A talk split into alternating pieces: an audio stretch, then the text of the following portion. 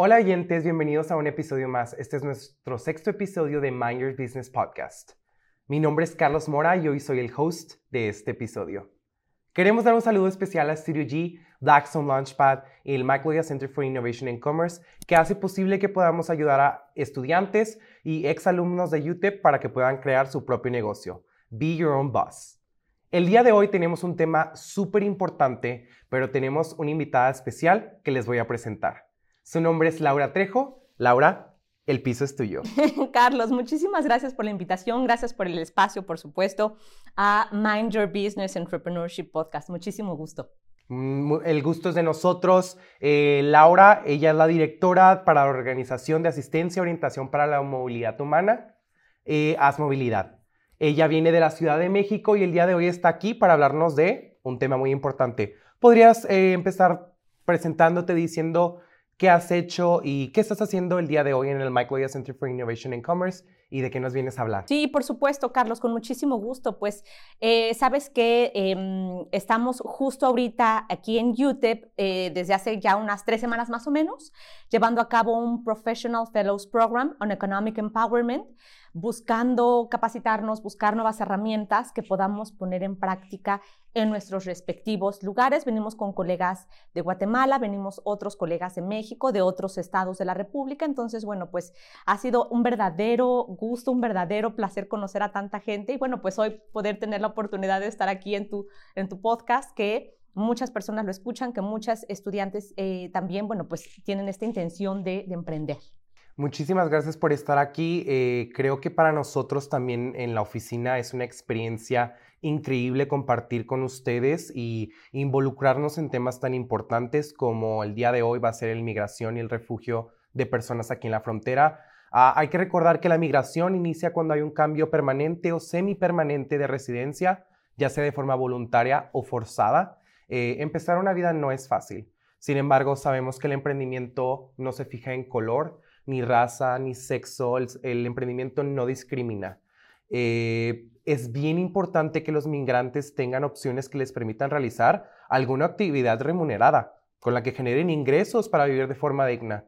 Así que, ¿nos podrías hablar un poco más de cómo empezaste tú con el emprendimiento? ¿Cuál fue tu primer paso y cómo, cómo decidiste tú que querías involucrarte en un tema como este. Claro, claro que sí, Carlos. Sabes que desde hace más o menos un poco más de 10 años he estado em, involucrándome en temas de migración en todo lo que tiene que ver con la atención a las personas que el día de hoy han hecho de un lugar, de un espacio, de un estado su hogar.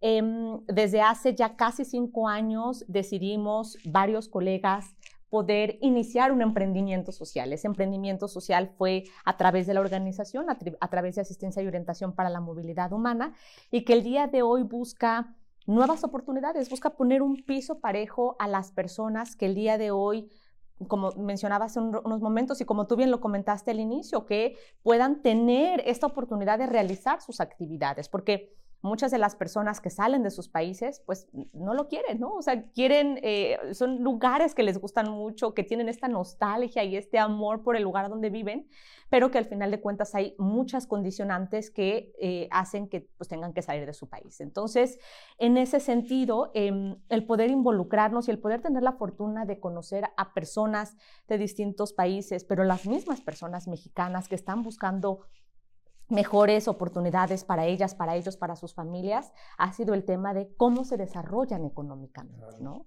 Cómo, cómo brindar estas oportunidades, cómo empezar un proyecto productivo y un emprendimiento. Entonces fue justo ahí cuando decidimos desde, desde la organización como un emprendimiento social, pero a través de, pues, cómo buscar estas herramientas para las personas que atendemos. Creo que aquí en la frontera se vive a flor de piel la migración, eh, el tema de los refugiados es algo que se ve en las noticias locales día a día. Ya sea que tú quieras involucrarte o no, lo vas a ver en algún momento. Son noticias que hasta te llenan de sentimiento, de saber que nosotros como personas binacionales que tenemos la oportunidad de tener un trabajo, de poder progresar como personas y saber que hay gente que no tiene esas oportunidades, eh, te hace querer empezar proyectos como el que tú empezaste. Pero déjame preguntarte, y la pregunta es el por qué.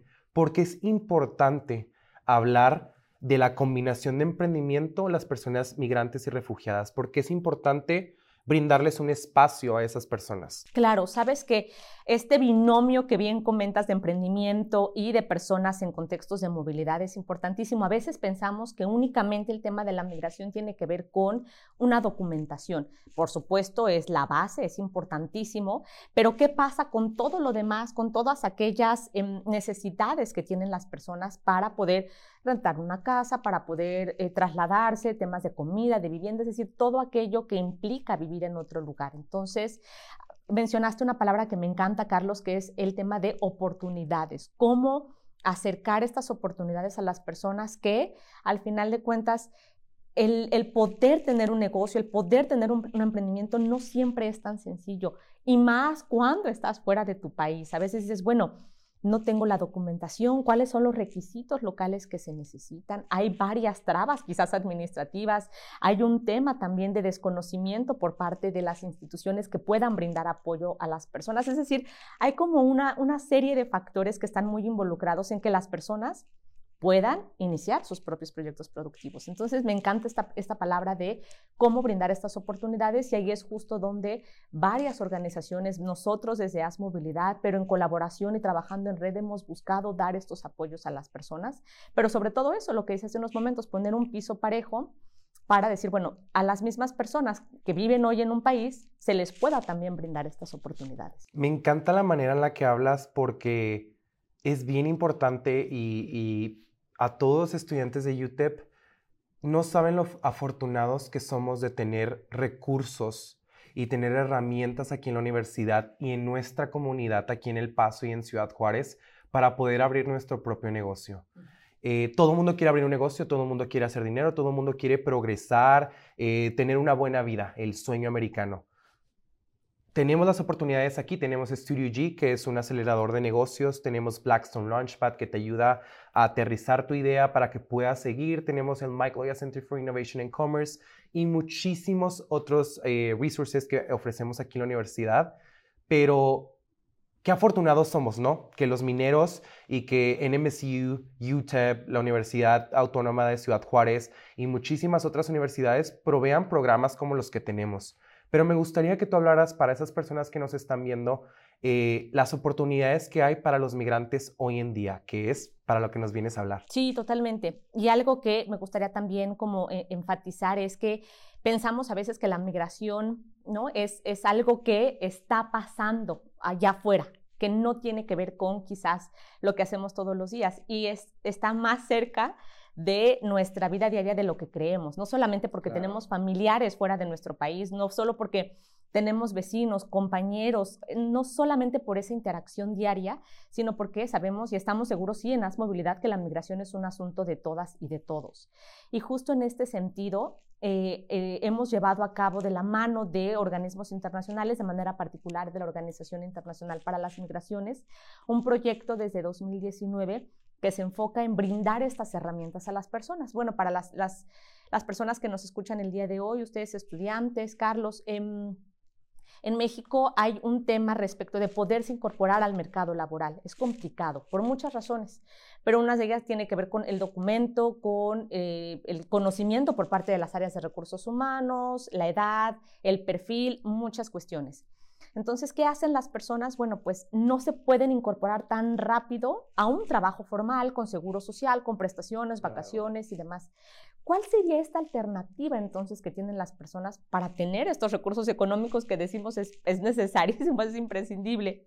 a través de un emprendimiento, a través de poder echar a andar ellos su propia idea. Y justo hoy les traemos eh, la información del Manual para el Emprendimiento Migrante. Este manual en su momento se trabajó, como, como les mencionaba hace unos momentos, con este organismo internacional para poder, por una parte, empujar a que las personas se vean como generadoras de su cambio, ¿no? Porque a veces está esta parte de, bueno, no, pero yo cómo voy a empezar mi negocio, cómo le voy a hacer, me da miedo, no sé cómo empezar.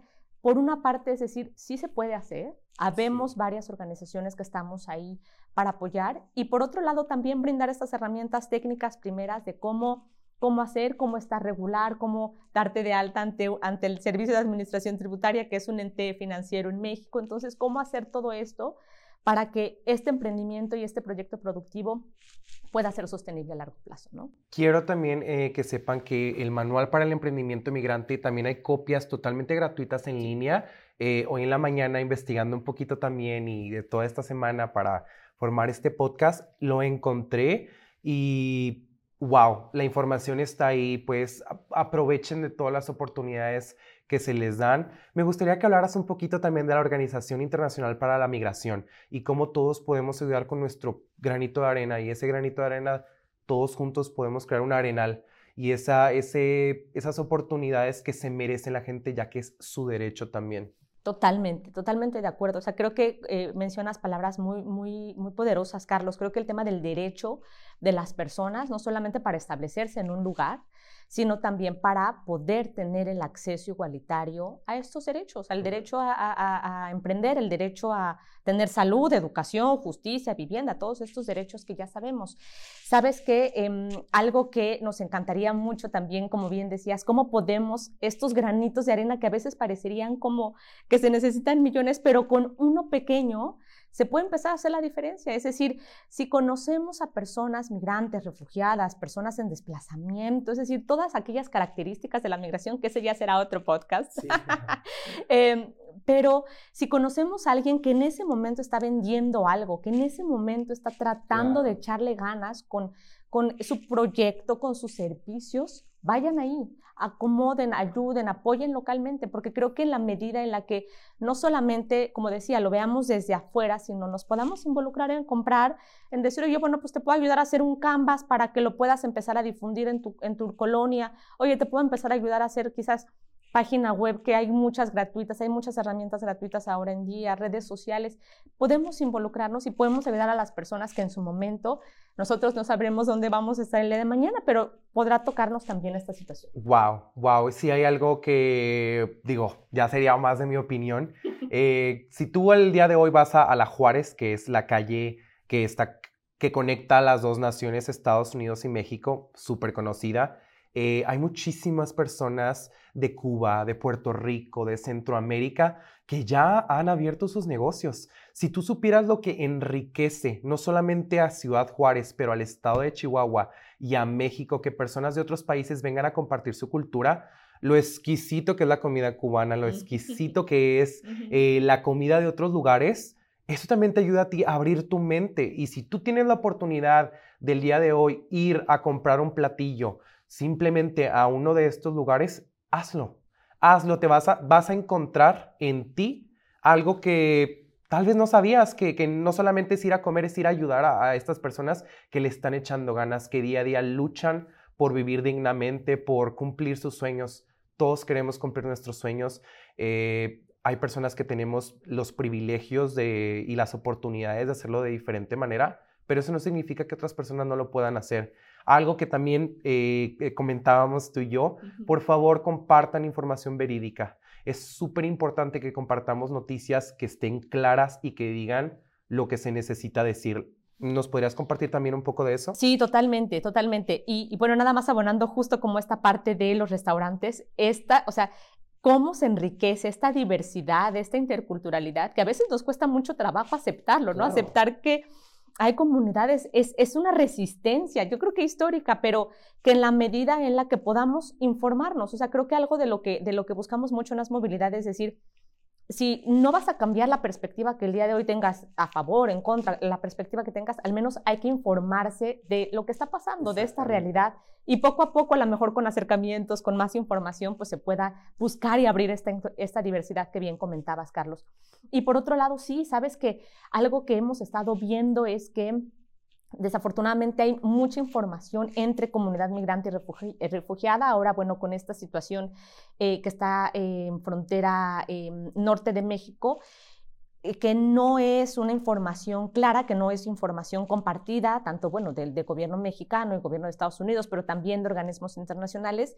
Y aquí sí hacer como una, super subrayar el tema de siempre compartan información que sea de fuentes oficiales. Importantísimo, porque hemos sabido de muchos casos que dicen, no, bueno, es que a mí me dijeron, ¿no? Mi compañero me dijo, mi vecino me dijo que sí podía hacer tal o cual cosa y eso a la larga, bueno, trae consecuencias importantes. Y no solamente para las personas, sino también para la familia, ¿no? Eh, tal vez me pongo un poco sentimental al decir esto, pero yo soy hijo de migrantes. Mi madre eh, es costarricense y nosotros llegamos a Ciudad Juárez eh, hace 17 años y México nos acogió como si fuéramos completamente mexicanos. Al día de hoy yo me considero mexicano, hablo como mexicano, como como mexicano, cocino, cocino como mexicano y por eso te decía, me encantaría que este episodio sea en español por lo mismo, porque abrazar mi propia cultura y abrazar a México como México me abrazó a mí, este es un espacio en el que yo decía es súper importante porque yo estuve ahí. Hoy en día soy privilegiado y tengo oportunidades, eh, pero fue difícil, fue muy difícil eh, ser hijo de migrante, ser migrante.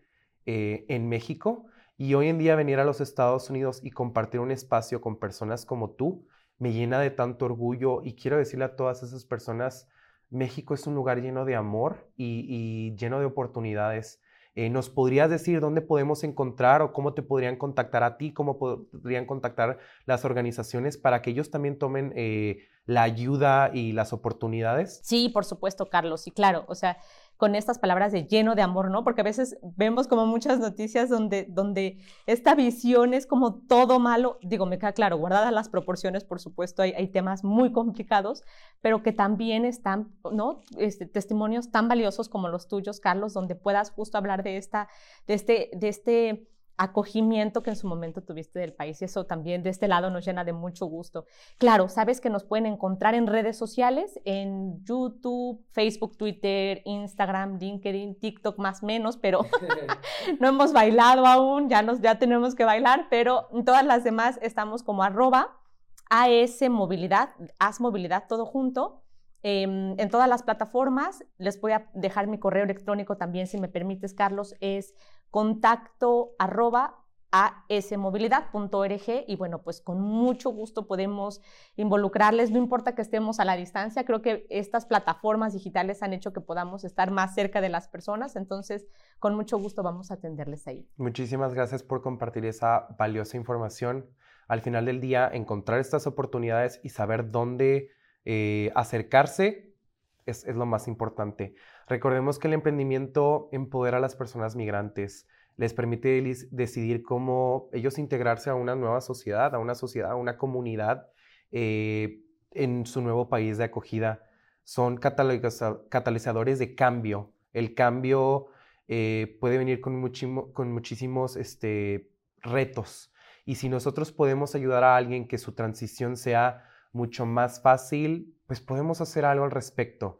Eh, además de que diversifican no solamente el mercado nacional, pero el mercado internacional, como lo hablábamos este, antes. Laura, muchísimas gracias por estar el día de hoy en este episodio y hablar de un tema tan importante y un tema que al día de hoy en la frontera del Paso, Ciudad Juárez, en The Whole Borderplex y en casi en todo el país, eh, tenerte como invitada es un honor para nosotros eh, Studio G, Michael Center for Innovation and Commerce, en Blackstone Launchpad. Te agradecemos a ti y a todas las personas que nos están escuchando eh, por, su, por apoyarnos constantemente. Nos gustaría hacer nuestro épico, en nuestra épica despedida. Eh, estén atentos a nuestros próximos episodios, pero nunca olviden siempre, mind your business.